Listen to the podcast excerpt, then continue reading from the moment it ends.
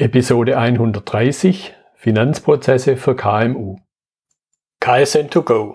Herzlich willkommen zu dem Podcast für Lean-Interessierte, die in ihren Organisationen die kontinuierliche Verbesserung der Geschäftsprozesse und Abläufe anstreben, um Nutzen zu steigern, Ressourcenverbrauch zu reduzieren und damit Freiräume für echte Wertschöpfung zu schaffen, für mehr Erfolg durch Kunden- und Mitarbeiterzufriedenheit, höhere Produktivität durch mehr Effektivität und Effizienz an den Maschinen, im Außendienst, in den Büros bis zur Chefetage. Heute habe ich Jörg Groß bei mir im Gespräch. Er hilft Unternehmern, ihre Zahlen in den Griff zu bekommen. Hallo Jörg. Hm, hallo Götz, freue mich, dass ich dabei sein darf. Klasse. Ja, sch schön, dass das klappt heute. Ich habe schon einen kurzen halben Satz zu dir gesagt. Sag noch mal zwei, drei Sätze selber zu dir, wo du herkommst, was so deine Themen sind. Ja, also mein Name ist Jörg Groß, bin 45 Jahre alt und wohne mit meiner Familie am nördlichen Rand des Ruhrgebiets im schönen Haltern am See. Ich bringe rund 20 Jahre Berufserfahrung im Controlling-Umfeld mit und habe mich zu Beginn des Jahres 2018 jetzt selbstständig gemacht, bezeichne mich eben als Mentor für ein Business mit Gewinn, wo ich eben Unternehmern äh, helfe, ihr Business auf Gewinn zu programmieren, indem ich ihnen zeige, wie sie jederzeit ihre Zahlen im Griff behalten können, ohne zuvor trockene BWL-Theorie mhm. studieren mhm. zu müssen. Und damit richte ich mich halt eben an Solo-Unternehmer, aber eben vor allen Dingen natürlich auch an kleinere Unternehmen. Ja. Jetzt steckt, glaube ich, in, in der Vorstellung ja auch schon drin, wenn das alles so gar kein Thema wäre, dann bräuchte man dich ja im Grunde nicht. Also vielleicht so als Einstiegspunkt, was sind denn so in deiner Wahrnehmung die typischen Herausforderungen, mit denen kleinere, mittlere Unternehmen, aber eben auch die Solo-Selbstständigen im Umfeld ihrer Finanzprozesse immer wieder zu kämpfen haben? Ja, das sind eigentlich, also vordergründig betrachtet ist es eigentlich so, dass ganz viele aus einem ganz anderen Kontext halt kommen und gar nicht wissen, wie sie mit ihren Zahlen umzugehen haben. Mhm.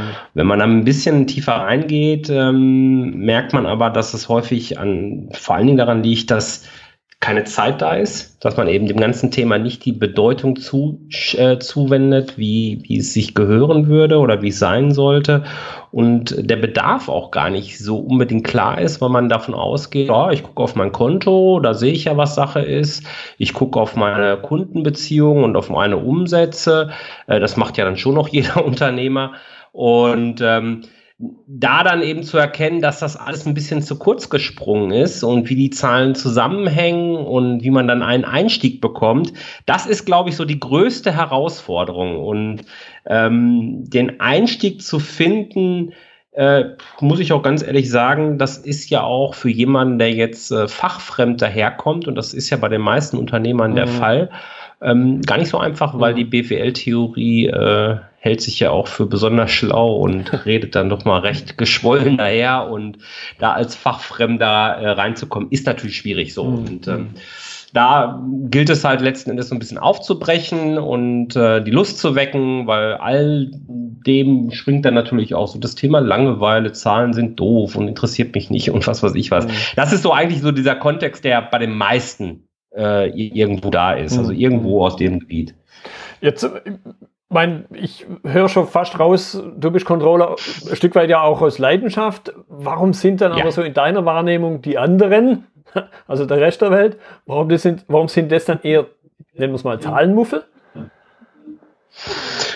Naja, also es ist zumindest mal nicht so, dass ich sagen würde, dass der Rest der Welt Zahlenmuffel sind, aber viele sind es halt eben, weil sie eben den Einstieg nicht finden und versuchen, sich irgendwie so äh, durchs Leben zu mauscheln. Und wenn man jetzt mal so ein bisschen zurückdenkt, ich sag mal so die letzten 30, 40 Jahre, da hat das ja auch alles wunderbar funktioniert. Ja, ich meine, ähm, die ganze Welt hat sich fast noch ein bisschen langsamer gedreht, wie man so schön sprichwörtlich sagt. Ähm, da reichte der Blick aufs Konto, da reichte es auch, wenn man eine gute Kundenbeziehung hat. Aber jetzt in den letzten Jahren hat eben diese Internationalisierung eigentlich jede Branche erreicht. Digitalisierung ist eine Riesenwelle. Äh, ich glaube, das erahnen wir noch nicht einmal wirklich mhm. im vollen Umfang, was da auf uns zukommt. Und das führt einfach dazu, äh, dass jeder Unternehmer immer weniger Zeit hat, um Entscheidungen zu treffen.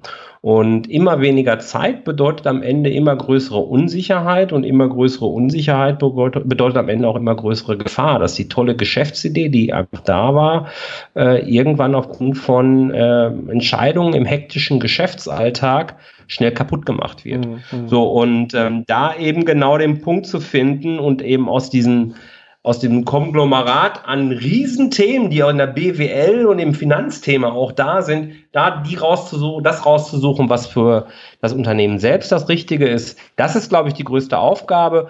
Und da ducken sich ganz viele weg, weil jetzt mal ganz ehrlich, wer hat schon noch genügend Zeit heutzutage? Ne? Mhm. Digitalisierung, Internationalisierung schlägt ja eben überall zu. Also mhm. das ist eben das Riesenthema. Und deswegen entstehen halt, ich sage das ja auch ganz gerne so, diese Zahlenmuffel, weil ähm, ja, man sich um andere Themen kümmert und hofft, es geht schon irgendwie gut. Ne? es, es zieht vorbei oder so. Ja, genau. Möge dieser Cake vorbeiziehen. Ja. Kann, man, kann man irgendwo in der Form allgemein sagen, was so die, was auch immer die ist, die zentralen sind, äh, Zahlen sind, die man als kleiner mittlerer Unternehmer oder Solo-Selbstständiger im Blick haben sollte?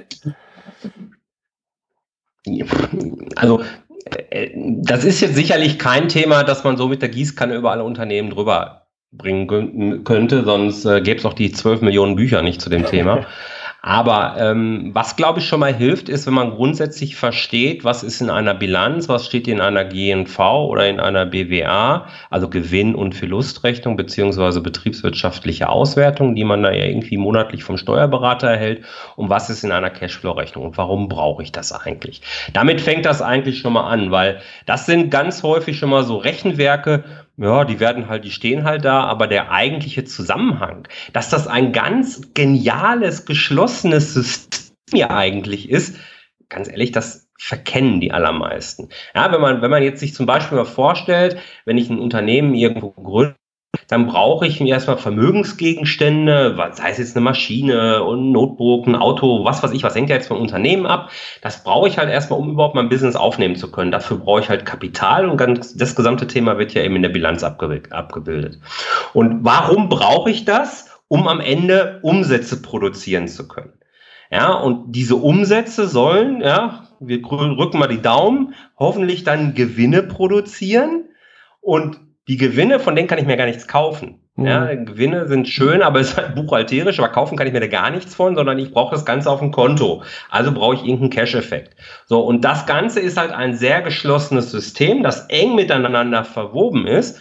Und wenn man das mal als System auch letzten Endes aufgebaut hat, dann erkennt man halt eben, dass das Ganze wie so ein Rad wirkt und wenn irgendwo äh, eine Kante drin ist, dann läuft das Rad halt eben nicht mehr rund. Mhm. So, und ähm, wenn man da also schon mal anfängt und sich anguckt, okay, die Vermögensgegenstände, die ich gekauft habe, habe ich denn jetzt mehr Umsatz realisiert oder eben nicht? Ansonsten war das schon mal ein Kauf, der äh, zu hinterfragen wäre, ja. Und ähm, die, die Qualität der Umsätze im Sinne von, wie gewinnträchtig waren die überhaupt? Das ist die nächste, nächste Frage. Und wie viel von dem Gewinn kommt dann wirklich am Konto an? Und hier gibt es dann auch wieder, um das nicht mit dem, äh, ich sage ganz gerne Management bei Kontostand dazu, mhm. äh, damit zu verwechseln.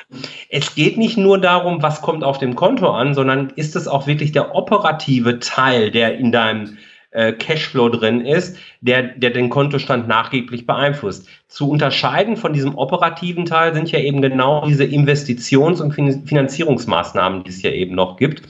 Und wenn man das schon mal rund hat, dann ist man schon mal eine ganze Ecke weiter. Heißt also in der, in der Zusammenfassung, äh, jeder sollte sich zumindest mal seine Gewinnmarge angucken, also das Verhältnis Gewinn zu Umsatz man sagt auch Gewinnrentabilität dazu. Gerne auch so Wachstumsraten. Entwickelt sich das so, wie ich mir das vorstelle? Operativer Cashflow, der Begriff ist schon gefallen, also wirklich der Teil des, äh, des Finanzstromes, wie das so schön daneben heißt, der aus dem eigentlichen Geschäft kommt.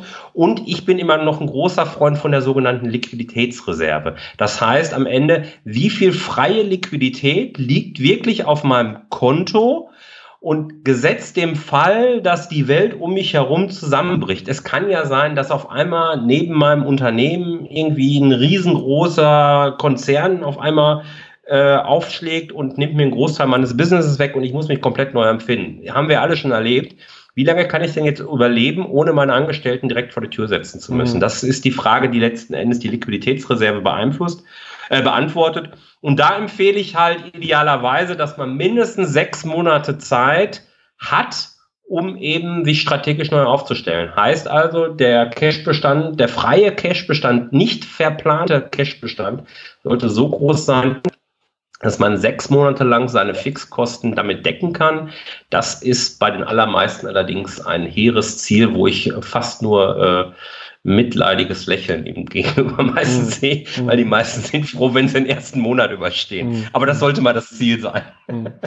Ja, ich, ich denke, da kam schon ziemlich gut raus, was ich letzten Endes mit den Zahlen machen kann, was ich dann eben auch für Entscheidungen und Schlussfolgerungen ziehen kann. Jetzt hast du an mindestens einer Stelle kurz mal eine Person oder einen Personenkreis genannt, nämlich den Steuerberater. Ja.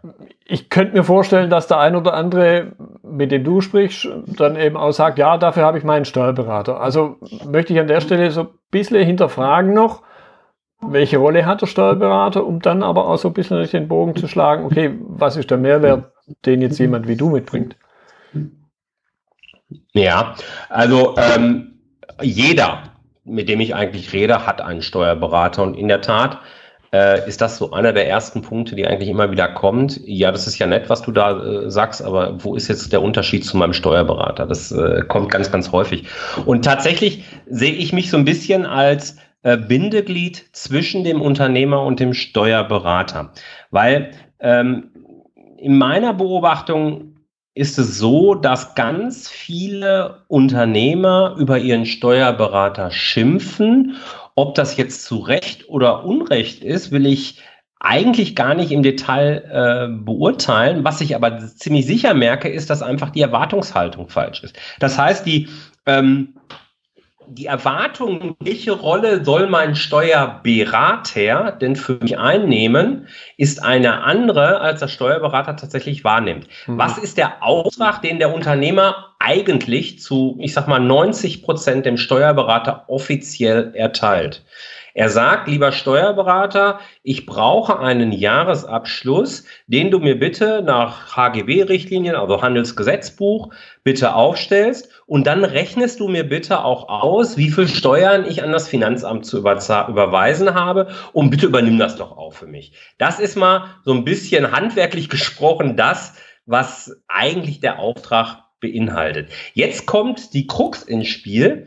Äh, dass er eben nicht Steuerberechner, sondern Steuerberater heißt. Mhm. Und da meinen die ganz die allergrößte Mal, äh, Anteil der Unternehmer, naja gut, der berät mich ja jetzt auch, wie ich Steuern sparen kann, wie ich mit meinen Zahlen und Finanzen umgehen kann. Schließlich guckt er sich die Sachen ja an.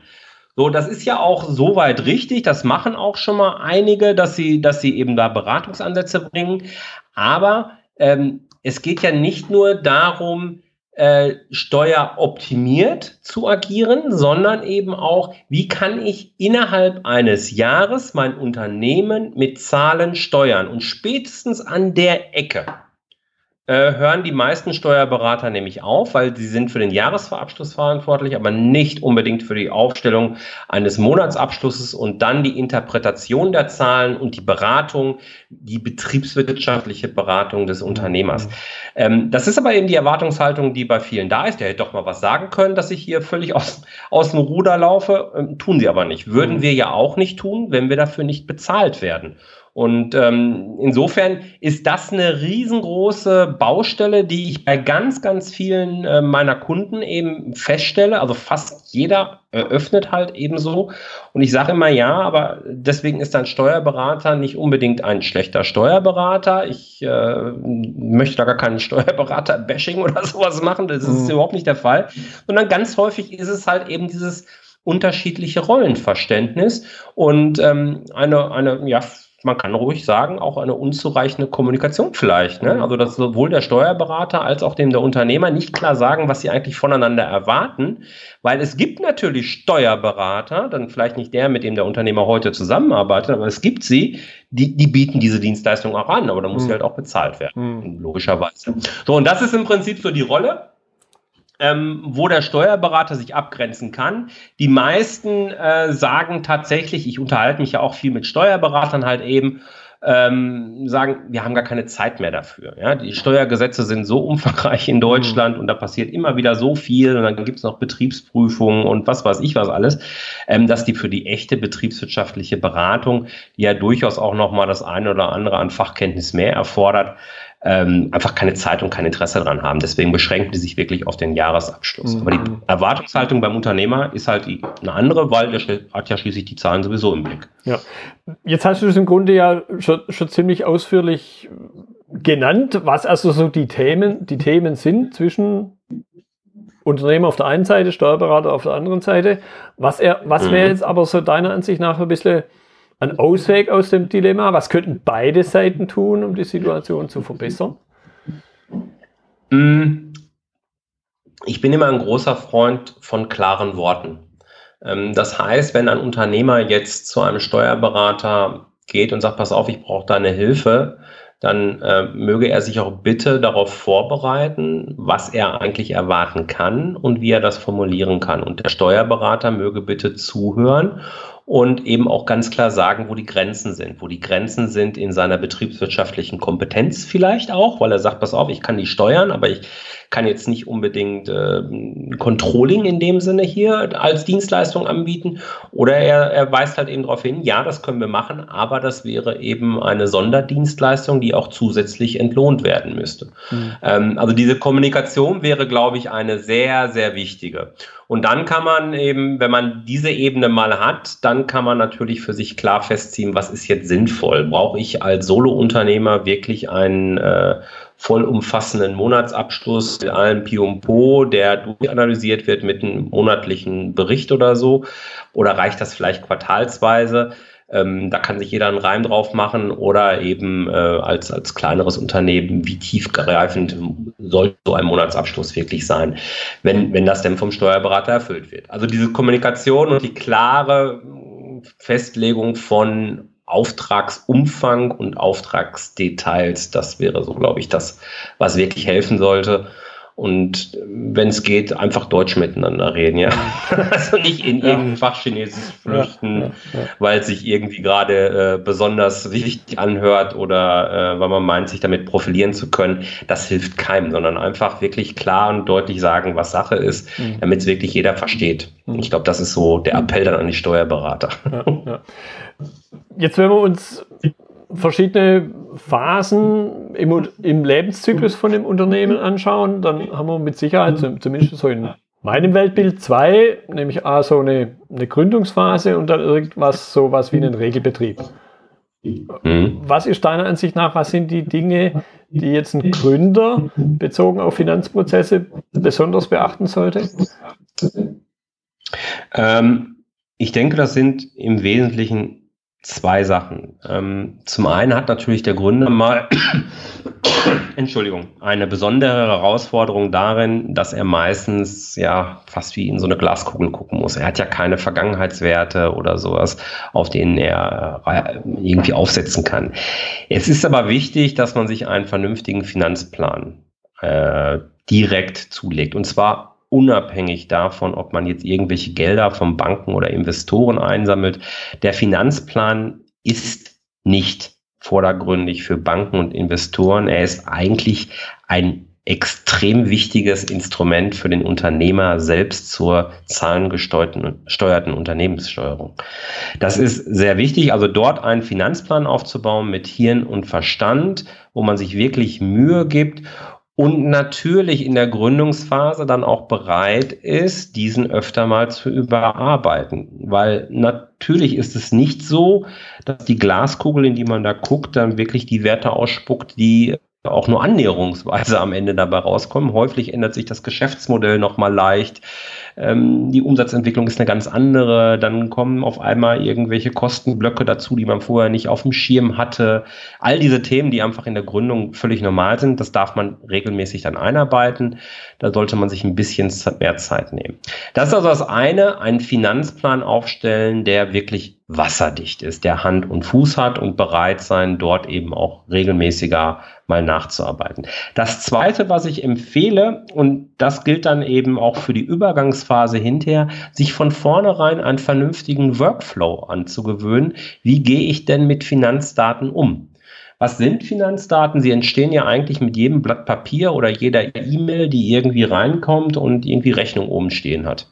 Und wie gehe ich denn jetzt damit um? Packe ich die in irgendeinen Schuhkarton und gucke sie mir an, wenn ich mal Zeit habe? Also eigentlich nie, beziehungsweise nur dann, wenn jemand mal danach fragt. Oder definiere ich direkt einen vernünftigen Workflow? Und ähm, ich bin ein großer Freund davon, das Ganze möglichst digital zu halten. Das heißt, ich scanne, soweit es geht, alles ein und habe es mir zur Routine gemacht und bringe das eben auch meinen Unternehmern dann so bei, äh, jeden Tag die Rechnungen, die reinkommen, einzuscannen und zumindest schon mal auf einem, in einen Ordner auf der Festplatte abzulegen. So, mehr braucht man gar nicht machen. Einscannen, vernünftigen Teilnamen geben und alles ist gut. Einmal in der Woche dann eben zu, sich ein, ein Zeitfenster in seinem Kalender reinzuschreiben. Der Termin ist dann heilig, ist der wichtigste Termin in dem Moment, wo man eben diese Rechnungen dann eben in die Buchhaltungssoftware reinbringt. Egal wie es ist, oder dem Steuerberater zuschiebt, wie auch immer der Prozess halt eben letzten ist, so dass der Betrag eben bezahlt werden kann, so dass er richtig verbucht werden kann. So, wenn ich das schon mal habe, dann habe ich schon mal ganz viel dafür getan, dass ich nicht in irgendwelche Chaos-Situationen komme, dass alles irgendwo vernünftig schon mal einsortiert ist und dass ich vor allen Dingen keine Zahlungstermine verpasse. Mhm. Und der dritte Punkt ist dann eigentlich die monatliche Finanzsession. Da bin ich ein großer Freund von, wo man sich dann äh, auch eben als kleinerer Unternehmer da reicht das ja wirklich. Einmal im Monat so zwei, drei Stunden hinsetzen und detailliert über die Zahlen gehen, sich alles angucken, passt alles, habe ich noch irgendwelche offenen To-Dos oder sowas und dann eben das konsequent abzuarbeiten. Dort also Missstände zu identifizieren, Maßnahmen zu planen und diese dann eben auch klar umzusetzen. Wenn sich das der Gründer von vornherein äh, auf die Fahne schreibt und direkt angewöhnt, ich weiß, wie so eine Gründung abläuft. Das ist Chaos pur und das ist bis 23 und länger, 23 Uhr und länger arbeiten, aber trotzdem das reindrückt, weil es ist einfach das Kleingedruckte eines Unternehmers, dass er irgendwann mal irgendwo in seinem Unternehmervertrag hat, ähm, sich um die Zahlen auch zu kümmern. Das ist eine Aufgabe, die man nicht delegieren kann. Ähm, je früher man sich das angewöhnt, desto weniger Schmerzen wird man hinten raus haben. Und äh, deswegen ist neben dem Finanzplan eine vernünftige Routine zu entwickeln oder einen vernünftigen Workflow zu entwickeln, der zu einem passt. Das kann ja auch ein papiergebundener Workflow sein, wenn es denn für jemanden passt. Äh, das wäre schon eine große Geschichte. Hm, hm. Ja, also das mit der Routine, e-, egal in welchem Bereich, ob ich jetzt über meine Finanzen rede oder über Zähneputzen oder irgendwas ja. anderes, Routine ist, glaube ich, ein ja. ganz entscheidender Faktor. Ja, genau. Man muss, dazu gehört natürlich wieder so ein bisschen, dass man die Bedeutung der, der Zahlen und Finanzen von vornherein auf dem Schirm hat. Ja, also das ist natürlich ein ganz wichtiger Punkt, dass man das nicht irgendwie so, ach, das brauche ich alles nicht oder so. Ähm, klar, ich muss schon mit dem richtigen Mindset irgendwo reingehen, aber das sollte der Unternehmer wirklich tun. Das ist sehr, sehr wichtig, weil äh, es ist so sicher wie das Arm in der Kirche, früher oder später wird es sich rächen, wenn man hier zu schludrig ist. Hm. Ja, und, und ich glaube, so das Gegenteil von Routine im Grunde gibt es ja gar nicht. Das heißt, ich habe dann halt eine schlechte Routine. Und, und die aber umzubiegen, ist in meiner Erfahrung verdammt viel schwieriger, wie ja. von vornherein es ordentlich zu machen. Ja, absolut. Also äh, man sagt mir ja nach, dass ich ein großer Zahlenfreund bin und sowas gerne mache, aber nichts ist schlimmer als irgendwie drei oder vier Monate mal nachbuchen ja, oder ja. irgendwelche drei Schuhkisten äh, sortieren äh, und dann eben irgendwelchen Kontenpositionen zusortieren. Das ist doch fürchterlich, das will doch kein Mensch haben. Wenn ich das aber jeden Tag oder jede Woche mache, dann kostet mich das, weiß ich nicht, fünf, zehn Minuten. Äh, bitte, es möge mir keiner sagen, er hat diese fünf bis zehn Minuten mhm. nicht. Das ist Quatsch. Natürlich hat er die. Und ähm, am Ende ist Zeit ja sowieso immer nur eine Frage von äh, Prioritäten, die man bei Entscheidungen trifft. Das habe ich vor kurzem mal gehört, das fand ich total cool. Und ähm, das trifft es aber eben auch sehr gut. Man muss dem ganzen Thema halt eine hohe Priorität geben, weil so schön das eigene Business ist, so toll die eigene Geschäftsidee auch sein mag, wer ja die Zahlen und die Finanzen nicht im Griff hat, der wird sein, seine große Liebe nicht auf Dauer nachgehen können. Mhm. Ist halt so. Ja, mir, schießt jetzt ja gerade so dieser Spruch vom Henry Ford äh, durch den Kopf, wer aufhört zu werben. Nee, wie war das? Wer, wer, wer glaubt, er könnte Zeit sparen, indem er die Uhr anhält äh, und so ähnlich ist es auch mit der Werbung irgendwie. Und im Grunde kann man das aber auf das Thema Zahlen und seine Betriebswirtschaft eins zu eins übertragen. Ja, absolut, absolut, genau. Das stimmt. Okay, das wenn wir jetzt so, so zum Abschluss, nachdem wir jetzt gerade einen Schwerpunkt auf der Gründungsphase hatten, wenn wir jetzt mal so den Übergang in den, nennen wir es mal, Regelbetrieb haben und mal annehmen, okay, wir haben uns von Anfang an eine ordentliche Routine zugelegt wo ist A vielleicht dieser Punkt, wo ich sage, jetzt bin ich aus der Gründungsphase raus und in irgendeiner Form von Regelbetrieb und, und was muss ich da und anschließend beachten? Hm. Also die Gründungsphase endet ja eigentlich damit, dass man so seine sein Produktportfolio am Markt platziert hat, dass man, wie heißt es so schön, Proof of Concept äh, nachhaltig bekommen hat und auf einmal wächst wie Hulle.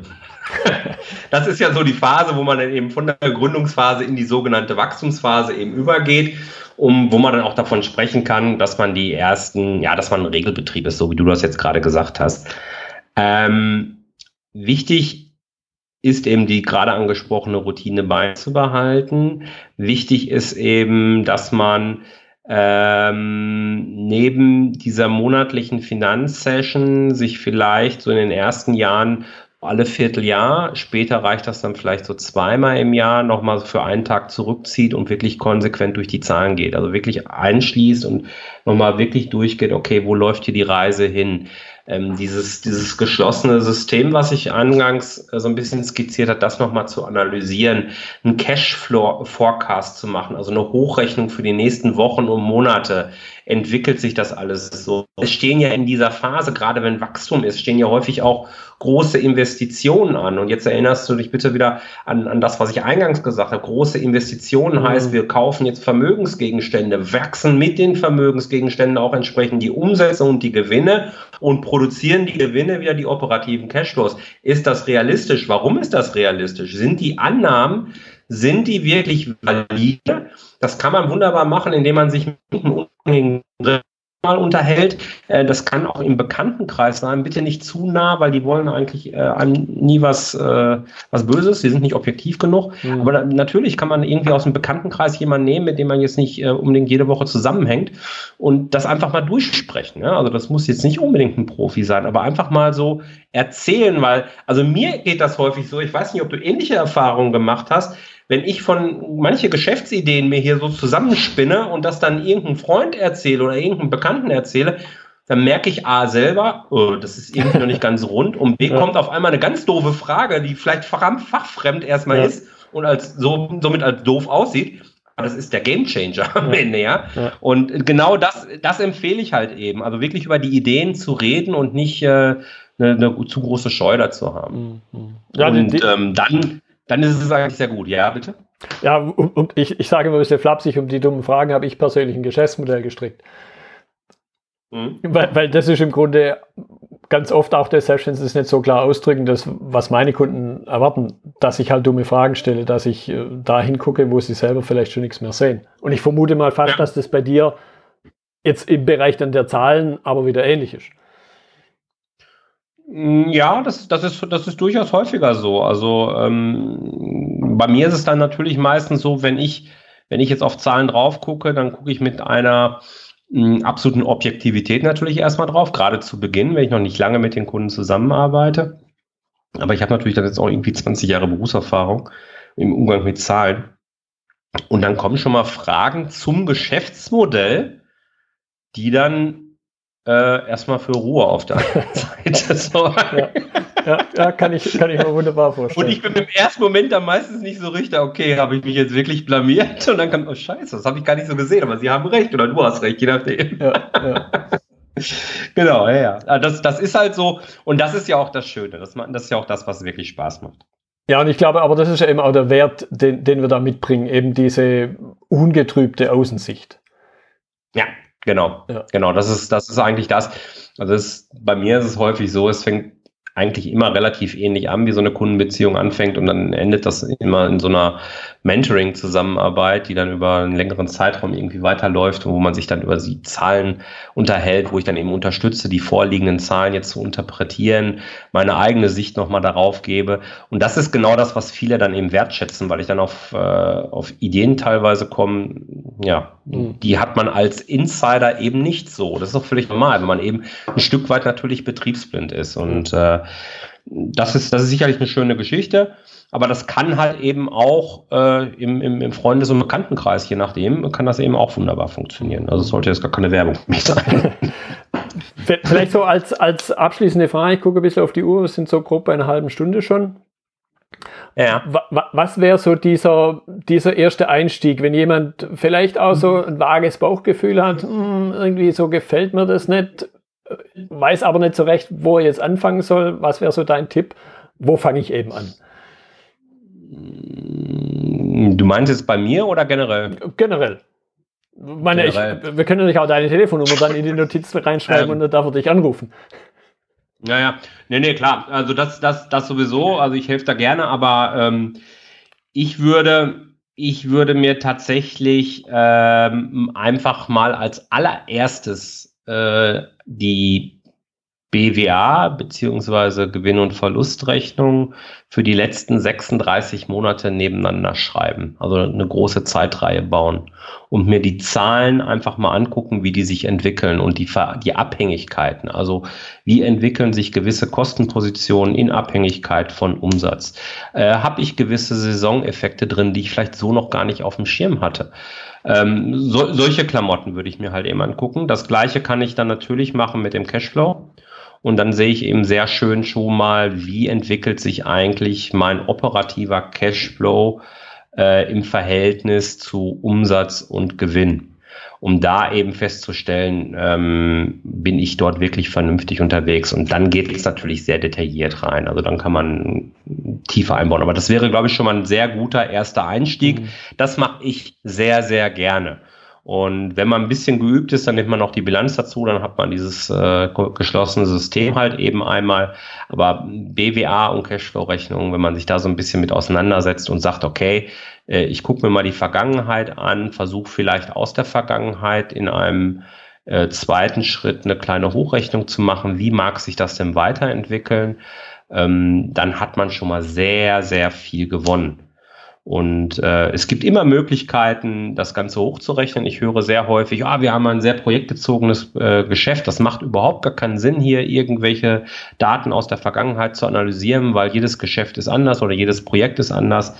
Ja, ähm, wenn man beispielsweise, ich sage dazu gerne Rolling 12, also wenn man jeweils die letzten zwölf Monate einfach mal aufaddiert und das dann monatsweise weiterschreibt, also immer die zwölf, immer zwölf Monate mhm. in Summe weiterschreiben, ähm, dann glättet man Saisoneffekte und Einmaleffekte und wird auf einmal erkennen, ähm, so ganz volatil ist es dann doch meistens mhm. nicht. Also man kann dann sehr wohl irgendwelche Abhängigkeiten erkennen, man kann Saisoneffekte erkennen, man kann Trends vor allen Dingen erkennen, ähm, die einem sonst im operativen Alltag vielleicht gar nicht auffallen, weil sie vielleicht, keine Ahnung, Dollar getrieben sind oder äh, ja, einfach so, so eine langsame Verteuerung da drin ist. Mhm. Ähm, das wäre, glaube ich, ein ganz guter erster Schritt. Mhm. Gut, aber ich habe definitiv rausgehört, eben auf jeden Fall muss man sich mit dem Thema beschäftigen und halt in irgendeiner Form anfangen. Welche Überraschung, ja. Gut. Wäre jetzt komisch gewesen, ja. Ja, ah, wie gesagt, manchmal glaubt man ja, der Kelch zieht vorüber.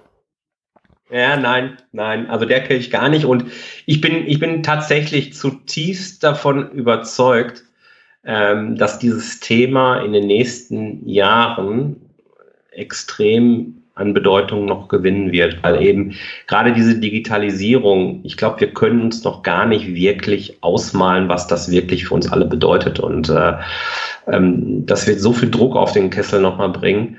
Ähm, da sollte man die Zahlen wirklich im Griff haben, weil am Ende, und das ist vielleicht auch ein ganz schönes Schlusswort dann tatsächlich, sind jede Zahl, die man in irgendeiner Bilanz oder G&V am Ende hat, ist der Spiegel der Alltagsentscheidung. Das ist immer das, was ich sage. Also alle Entscheidungen, die wir in unserem hektischen Geschäftsalltag treffen, die werden am Ende in der BWA gespiegelt. Wenn man sich das mal bewusst macht und dann immer weniger Zeit hat, dann weiß man auch, warum man sich mit den Zahlen wirklich beschäftigen sollte. Und möglichst irgendwie so drei Top-Kennzahlen im Hinterkopf haben, die man im Alltag immer wieder bewerten kann. Dann wird alles gut. Hm. Gut. Das war ein wunderbares Schlusswort. Jörg, ich danke dir für deine Zeit. Sehr gerne. Ich werde dann in die Notizen noch deine Kontaktdaten mit reinnehmen. Wenn sich also je jemand berufen fühlt und sagt, oh, das macht mir selber überhaupt keinen Spaß, da gibt es jemand, der das gerne macht und dann darf er sich bei dir melden. Sehr gerne, genau. Ich würde mich freuen. Das war die heutige Episode im Gespräch mit Jörg Roos zum Thema Finanzprozesse für KMU. Weitere Informationen und Links zur Episode finden Sie auf meiner Website unter dem Stichwort 130. Wenn Ihnen die Folge gefallen hat, freue ich mich über Ihre Bewertung bei iTunes. Sie geben damit auch anderen Lean-Interessierten die Chance, diesen Podcast zu entdecken. Ich bin Götz Müller und das war KSN2Go. Vielen Dank fürs Zuhören und Ihr Interesse. Ich wünsche Ihnen eine gute Zeit bis zur nächsten Episode. Und denken Sie immer daran, bei allem, was Sie tun oder lassen, das Leben ist viel zu kurz, um es mit Verschwendung zu verbringen.